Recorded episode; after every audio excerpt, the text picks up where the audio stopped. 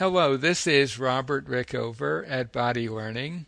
And today my guest is Amy Ward Brimmer, who is an Alexander Technique teacher in Newtown and Philadelphia, Pennsylvania. She's been a teacher for about 17 years. She's been involved with the Alexander Technique for over 20 years. Um, she uh, is also a certified childbirth educator and um, a, a doula, and she has trained in peer co-counseling and um, is um, working towards this certi- certification in mindfulness-based stress reduction. And we're going to talk today. She oh, and she is also a parent of two daughters, one age 15, one age 19, and we're going to talk today about the usefulness of applying Alexander Technique principles uh, for someone who is a parent. Uh, Amy, welcome to the show. Hi, Robert. Happy to be here. Uh, good to have you on the program. So, Amy, um, could you give our listeners just a short description of the Alexander Technique to start? Yes, um, Alexander Technique is a way of learning to move mindfully through life. Uh, it has um, the ability to help us identify ways that we're interfering with um, good use of ourselves, our bodies, and um, how we think in activity. Uh, so that we can reduce unnecessary tension and um, learn to move in ways uh, that are poised and balanced and with less effort. And it's something that people who use their bodies for a living um, are uh, study. You know, folks who are performers, uh, musicians, actors, dancers, and um, but it's good for all of us um, to become more aware of what we're actually doing as we're moving and doing activities. So. Um, it's a way of learning. It's not really a therapy, but it has therapeutic effects and um, it's just a um, wonderful way to restore freedom and, and ease in your life. So, from from my own experience of uh, parenting, uh, there are plenty of times when that process can take you off balance, and uh, I, uh, I, I have myself. Uh, I think I've done a better job by virtue of having uh, Alexander training, but maybe you could talk a little bit then specifically about how this process, which is normally associated with performers or people with back pain or stiff shoulders, that kind of thing, how it would um, be particularly useful for parents. Well, there are a lot of um, ways that it helps, and there are some that are more um, in terms of parenting communication where it's applied. But um, initially, I think parents, especially mothers, um, which is what I'm more used to working with, um, would really find Alexander Technique helpful um, because it is a lot of physical work to raise a child. Um, from being pregnant through the um, process of labor and then, you know, nursing your newborn in the early uh, weeks and months of parenting and the lack of sleep that comes with that first year or six months or so of having an infant, and then sort of all the way through the stages of growth. But the, the initial few years are physically really demanding on people, and there's a lot of bending and stooping and lifting and carrying. And if you think about it, um, it's athletic, really. Yeah, absolutely. Just every yeah. day, yeah. Uh, the physicality uh, that you have to put into caring physically caring for your child. So in those ways, I think Alexander Technique is essential and really helpful, just as it would be for a marathon runner or uh, a you know classically trained opera singer or ballet dancer. It's physically quite demanding. So mm-hmm. from that standpoint, um, Alexander Technique shows you how to move efficiently and uh, um, and sort of move in a way that is um, specific to what's going on in the present moment. And so then that's the other side of the parenting coin, I would say, where Alexander Technique has been very helpful for me um, in uh, Alexander Technique teaches you to um, become more aware in the present moment, mostly by slowing down, stopping, and noticing, um, and then making a fresh choice at any moment. And so, you know, as a parent, you know your children, as you said in the beginning, it could throw you off balance. And I think that's actually the beauty of um, having children is they do um, challenge you in a way that um, where you need to be uh, very present with them and not.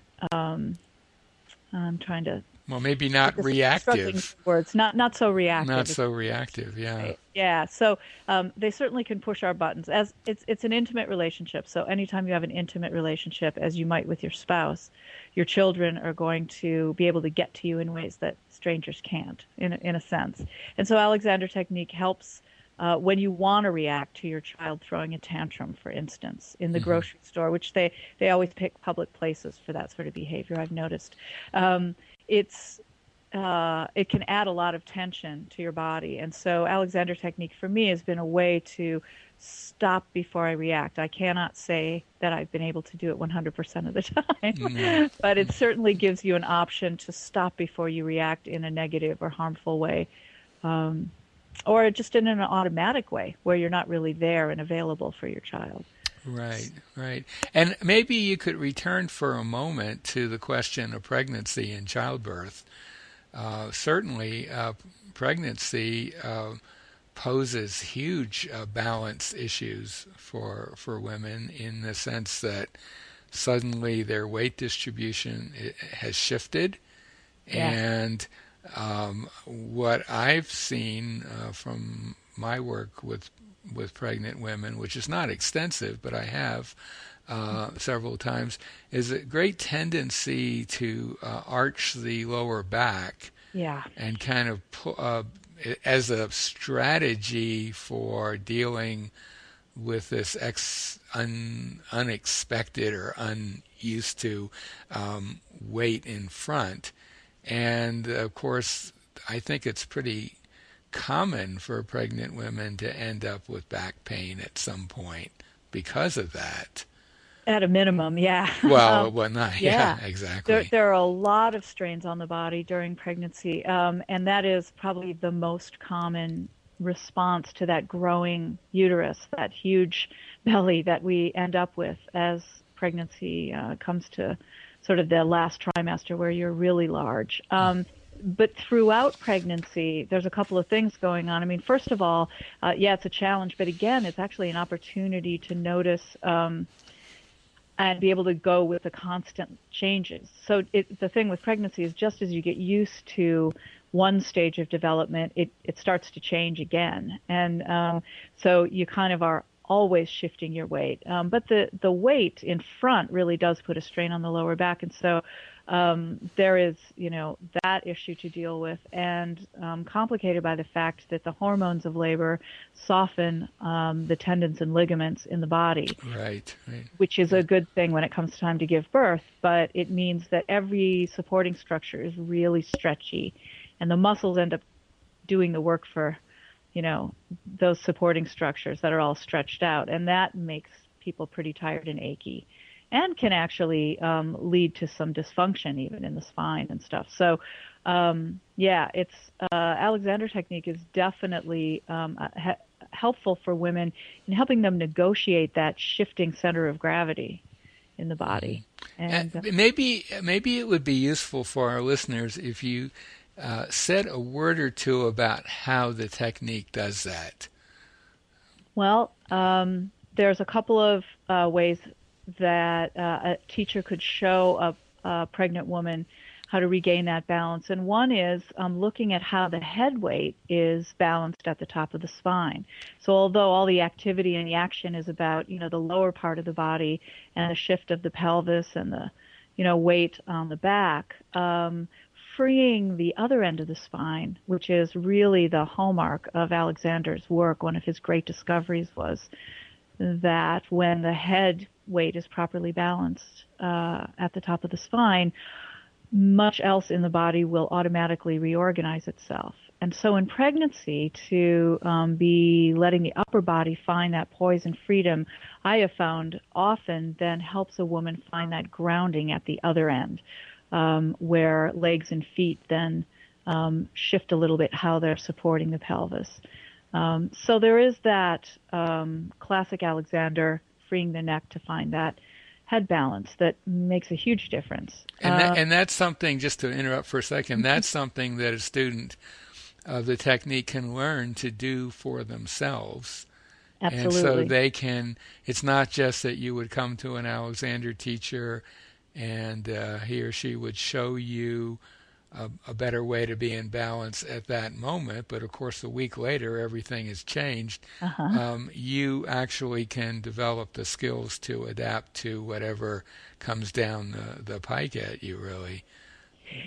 Yes, and actually, that's the experience in the lesson is is showing yourself in a sense, guided by the teacher, but showing yourself how you can bend and reach for something. For example, um, difficult to um, negotiate that with a huge pregnant belly. But um, also, I work a lot, and uh, I know many Alexander teachers who work with pregnant women work a lot with them on squatting and learning to um, prepare for labor in that way. And there's a real specific procedure in Alexander technique called the monkey or monkey um, bending. And so that actually is something that's very specifically helpful for women um, and so the the lesson becomes for the student, oh, I see a, a different way to do it, and I can feel immediately the the release in my lower back when I move this way rather than that way. And then they take that home. And then when they're bending over to pick up the laundry basket, ah, mm-hmm. yes, I can, you know, I can do it differently now.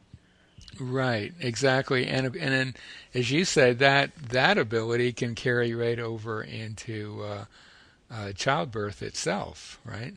Yes, um, and and that's really, um, you know, from my own experience, uh, I was saying this before we uh, when we were chatting earlier that I.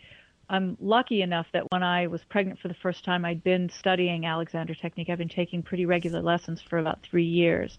So when I was in labor, it was a lot more automatic for me to apply Alexander technique, although I have to say that I don't really recall consciously thinking, I'm going to think my Alexander directions now. Or when I was in labor, I was real busy being in labor, mm. but um, I was able to um, find a way to um, not react with excess tension to a, a labor contraction, for example. So it, it's sort of hard to directly teach someone how to use Alexander as childbirth preparation, but I have found that the students that have come to me in pregnancy have kind of automatically um, during labor found, oh, I, I, I remembered how we were on all you know all fours during a lesson for example being mm-hmm. on their, your hands and knees and i found myself wanting to be in that position during labor so it was it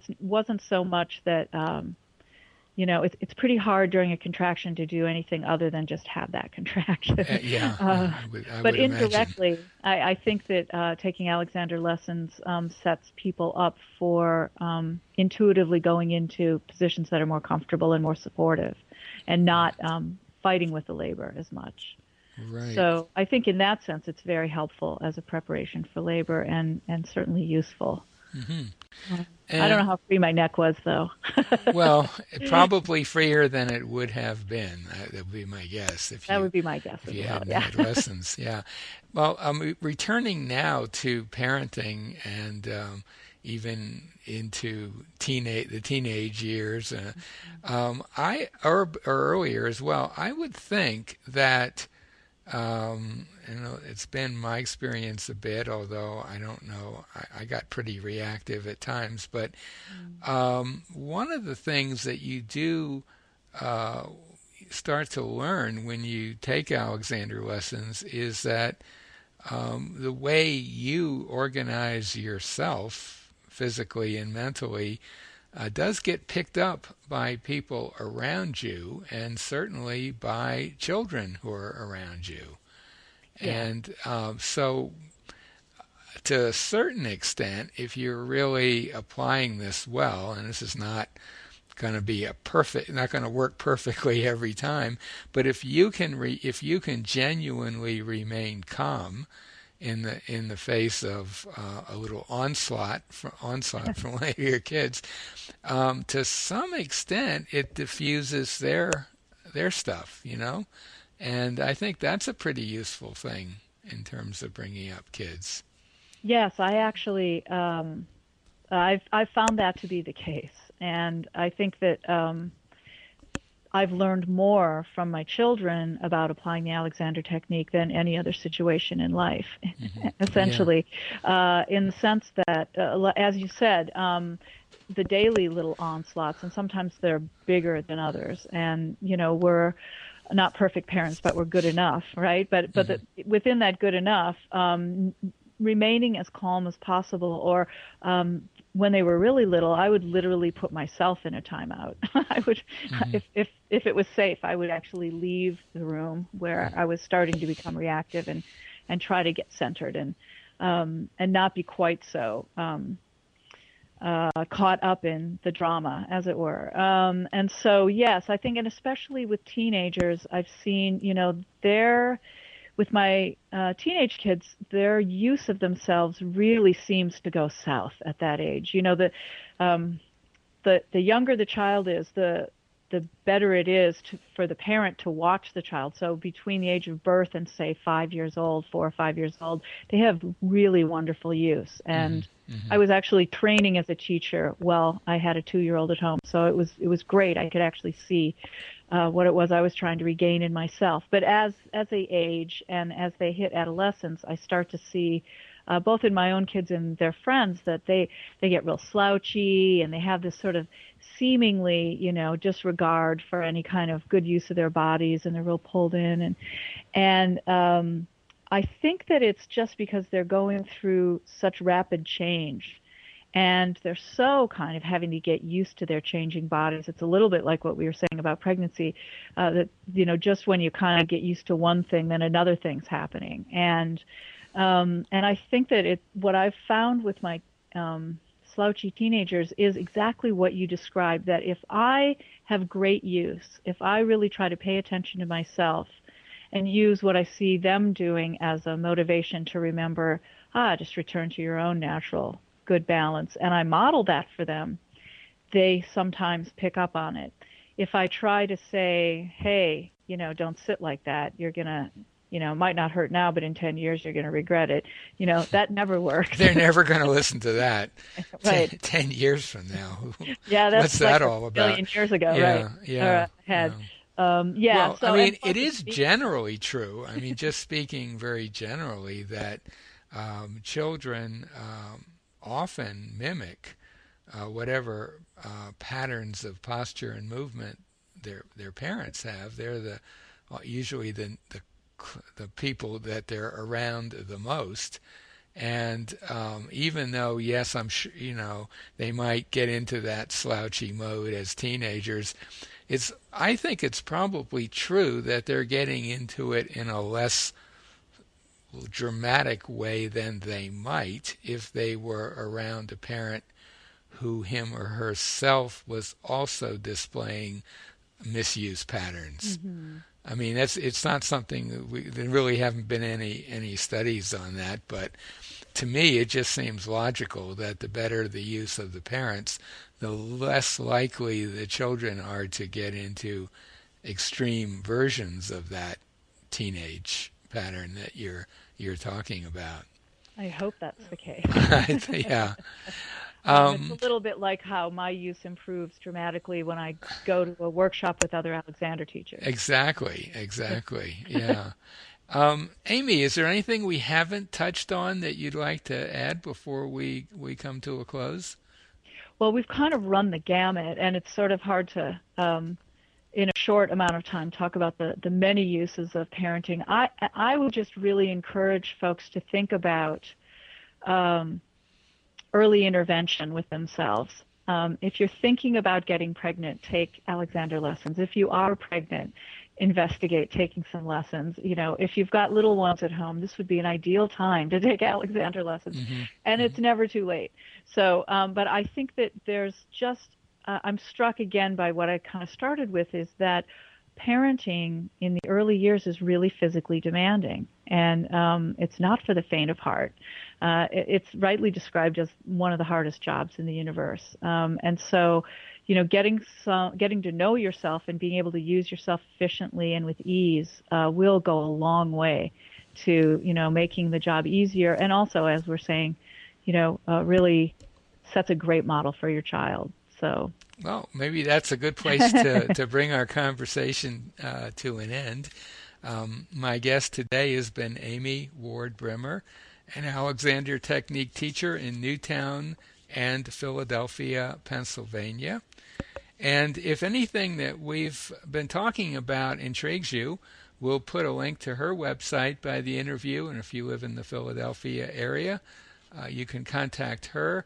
We'll put a link also to a website that will give you a lot more information about the Alexander technique in general and will enable you to find a teacher anywhere in the world. Amy, thanks so much for this. Thanks for having me. It's great talking to you, Robert.